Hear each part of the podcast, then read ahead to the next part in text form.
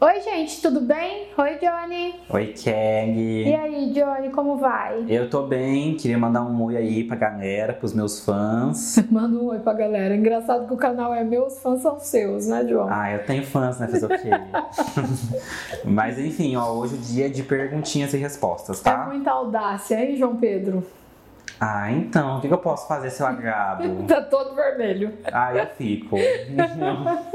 Vamos lá, João Pedro. Perguntinhas e respostas no dia de hoje. Tá. Primeira pergunta. Vamos lá. A competitividade é uma coisa boa ou não? Olha, João, ela pode ser boa, por exemplo, atletas. É muito bom para eles, né? É muito importante. Desde que tenha inteligência emocional, é muito importante que eles sejam competitivos.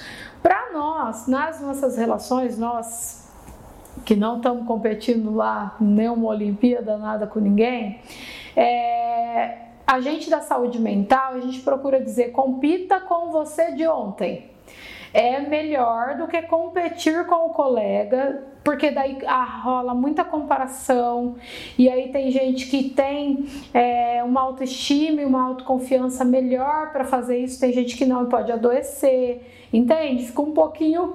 É, delicado neste caso. Mas para pessoas que, sei lá, empresas usam muito isso com metas, né? Com desafios entre. Então eu creio que para as instituições, para o esportista, é bom e importante.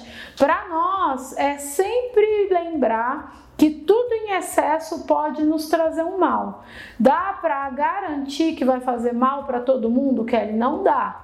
Normalmente depois vem para a terapia e nós vamos apagar o incêndio, né? Então descobre no caminho. Mas é importante para muitas coisas assim na vida, João Pedro. Você, você é competitivo, João?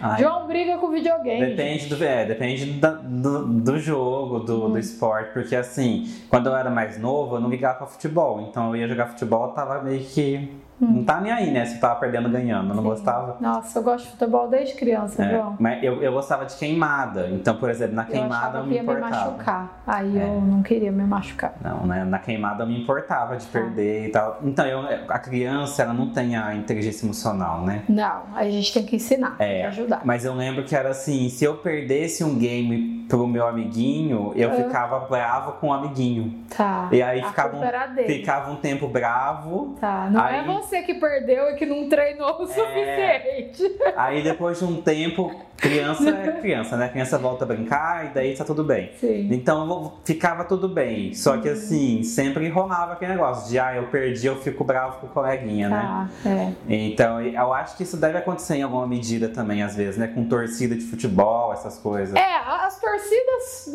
enfim, né? Precisam de ajuda na área da saúde mental. Agora, os jogadores, vamos pegar o, futebol, mas pode ser qualquer esporte. Normalmente o esportista, João, ele é muito bom em competir e ter inteligência emocional, entender é, que perder faz parte, entender onde ele precisa melhorar, qual foi o diferencial do colega. Nesse ponto eu acho maravilhoso, eu acho que esporte é sempre nos ajuda, sabe?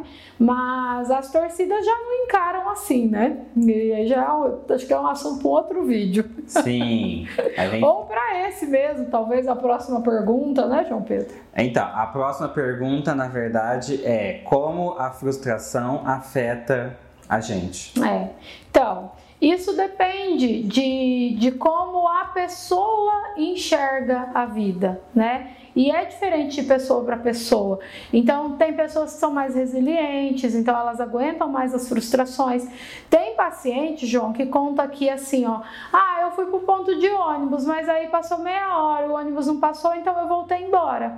A pessoa com baixa, né, condição de aguentar momentos frustrantes, ela desiste muito das coisas, né? Então, ela vai se frustrando em muitas etapas da vida dela. É claro que pode ser um caso que não tem um diagnóstico da saúde mental, como o déficit de atenção, eles são mais impulsivos, mais imediatistas, né? Entre outras coisas, pode. Mas tem gente que não tem nem nenhum diagnóstico e não foi ensinado a, a, aguentar a frustração, provavelmente na base, ali na época da infância, né? É, então, assim, desiste fácil, pode ter problema em relacionamentos, porque o outro tá ali também coexistindo e ele é diferente, né? E aí ataca, responsabiliza, responsabiliza o outro pelas coisas que não deram certo.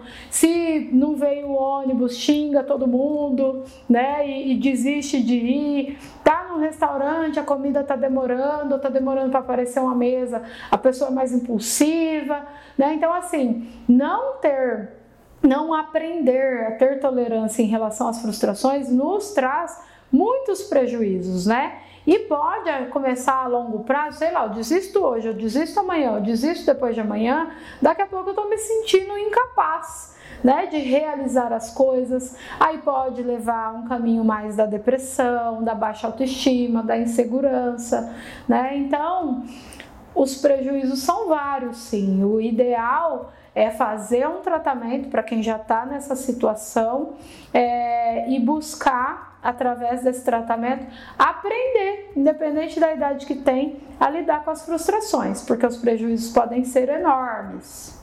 Última pergunta. Hum. Existe algum tipo de psicoterapia especializada em dependência química? Existe, João. Tem profissional que ele mergulha, né, na teoria é os especialistas, vamos dizer, né? Porque o psicólogo clínico, ele pode ser generalista, tá, gente? Eu não preciso pôr ali na porta do meu consultório especialista em adictos, que é o usuário de droga, né?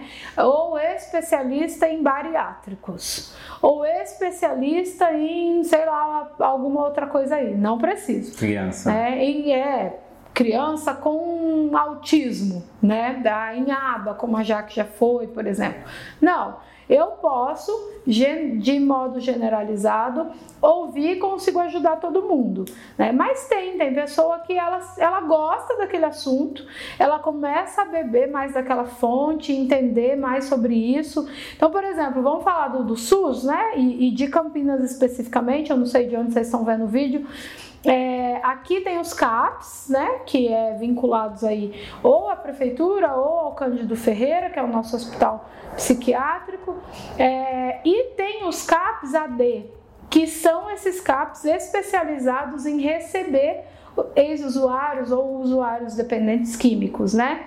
Então, normalmente, eu já tive um paciente que foi encaminhado para um CAPS desse e é um ex-usuário de crack, né? Então ele vai num posto de saúde porque ele precisa de um encaminhamento para o CAPS e aí passa lá no CAPS e aí lá eles têm a psicoterapia e o psiquiatra que vai entrar com a medicação e é um CAPS que ele é todo ao redor dessa população, né? Pode ter outras sei lá, a pessoa tem depressão e é ex-usuária de droga. Pode, o CAPS vai conseguir atender como um outro CAPS de adulto normal, seja ele de complexidade 1, 2 ou 3, não sei, mas tem o específico do adicto, né? E aí o psicólogo ele também pode, ele pode se especializar nesse assunto e fazer com que grande parte ou todos os tratamentos que ele faz na clínica dele seja direcionado a esse público. Ele pode fazer uma parceria com um psiquiatra que também está mais focado nesse público.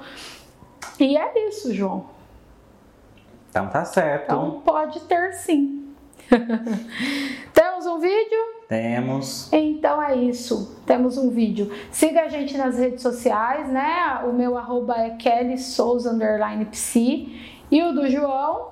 O meu é joão.claquete com K no começo. Isso aí.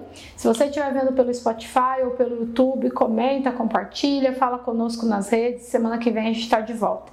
Tchau, João. Tchau, Kelly. Tchau, tchau. Tchau, gente.